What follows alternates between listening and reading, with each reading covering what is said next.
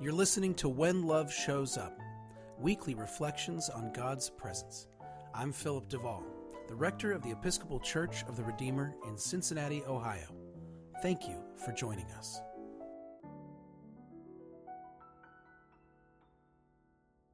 In my first parish job, my rector told me it takes audacity and humility to be a priest. He said it takes audacity to actually believe that the God who made all things has called you to preach and administer sacraments, to speak and act in God's name. Who do we think we are? And it takes humility, he continued, because once you're called, you have to get out of the way of the Holy Spirit. Thirteen years into this work, and I think he was right. I also think that this combination of audacity and humility is not something that is confined to priesthood. It seems to me that it takes audacity and humility simply to be Christian. It takes audacity to believe that there is a God who made every single thing in all of the history of the vast creation, and that this God knows and loves you. It also takes humility to be a Christian because you are admitting that you cannot do this life all on your own, that you need help, that there is something out there that is bigger and stronger and smarter than you, that you may you may be beloved, but so is everyone else. The audacity and humility of a Christian life. What I did not know and could not know early on in my ministry is that this tension between audacity and humility would be messy and uncertain, and that it would reveal itself in all aspects of the work. I thought, for instance, that I would spend my entire ministry above the fray of politics. For most of my priesthood, I have not considered myself a political preacher. And we all know preachers with that label. In the Episcopal Church, we usually code them as social justice preachers. But we know what we mean. We mean people who bring a political perspective to the pulpit. I actively, personally, I actively sought to avoid politics in all my preaching and teaching until just a few years ago. Jesus changed my mind because Jesus is political. I do not mean that Jesus of Nazareth campaigned in elections, led demonstrations, or endorsed specific people for leadership. He did not do any of those things. He was not, as some have cleverly called him, a community organizer, at least not in our contemporary understanding of that term.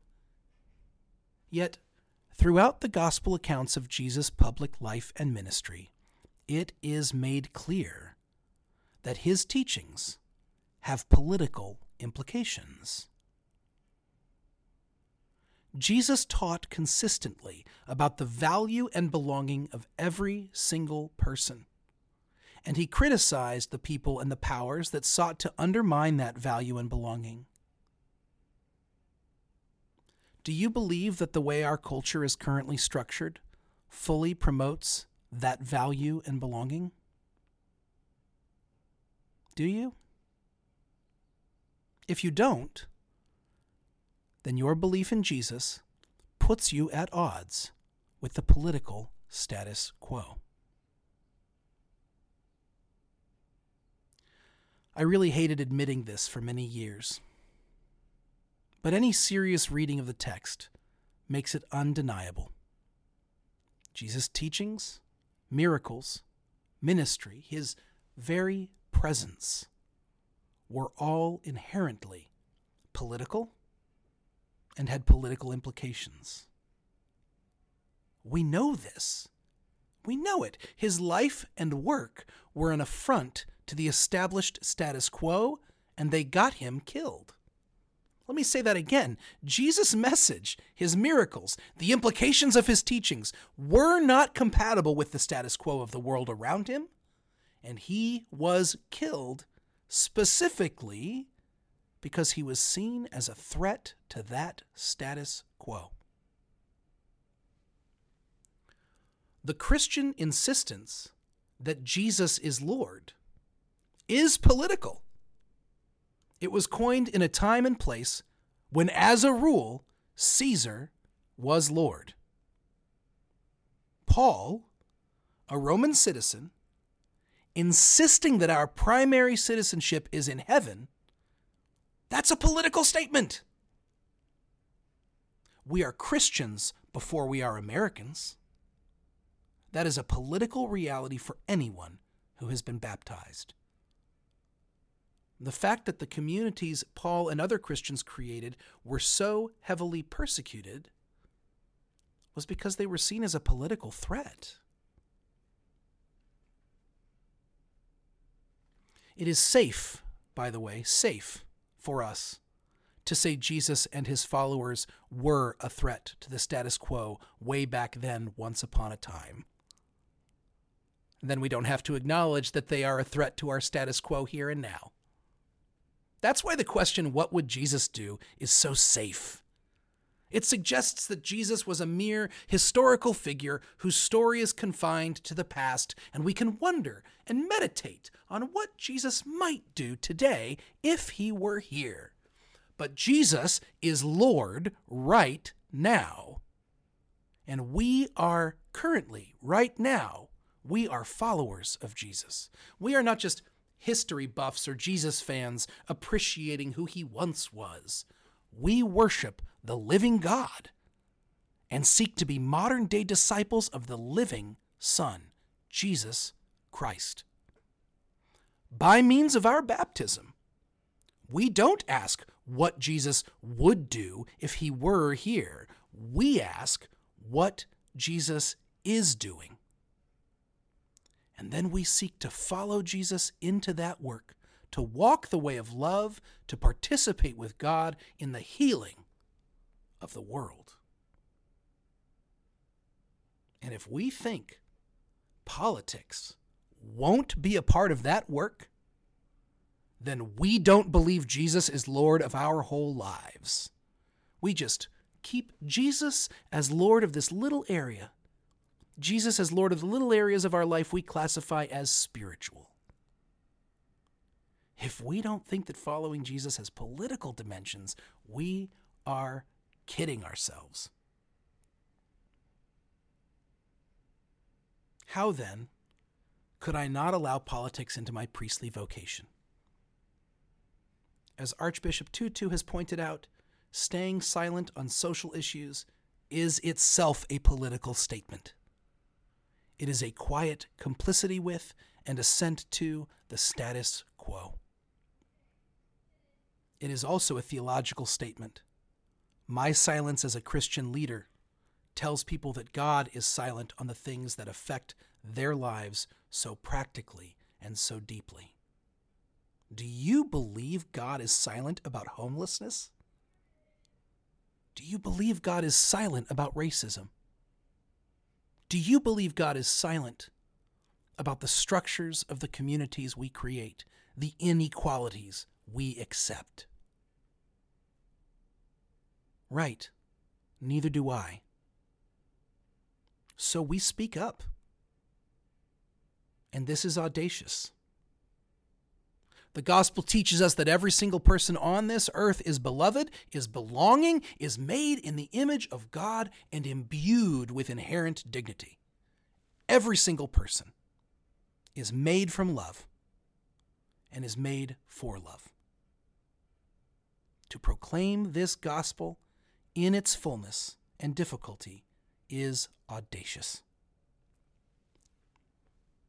To acknowledge the political implications of Christ's life and ministry is audacious. It's also dangerous. And you might think I mean it's dangerous because of the potential for persecution or losing friends, and yes, that's real, but part of why it's dangerous is simply that we can get it wrong so often. I have found myself getting it wrong a lot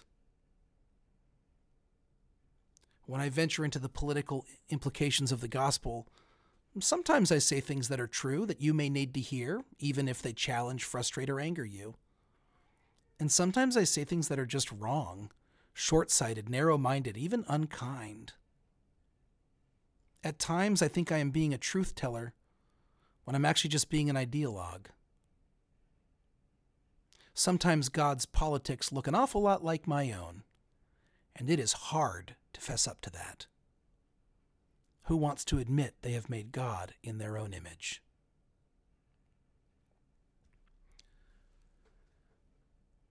This is where humility shows up, if we're willing to let it. To stand up and speak the truth as best we can and get it wrong sometimes. And then stay in community with each other and hold and be held in mutual accountability. To practice love and repentance and forgiveness and joy. That takes audacity and humility. Really, it takes courage the courage to be imperfectly ourselves and to live in community with authenticity and love. Love.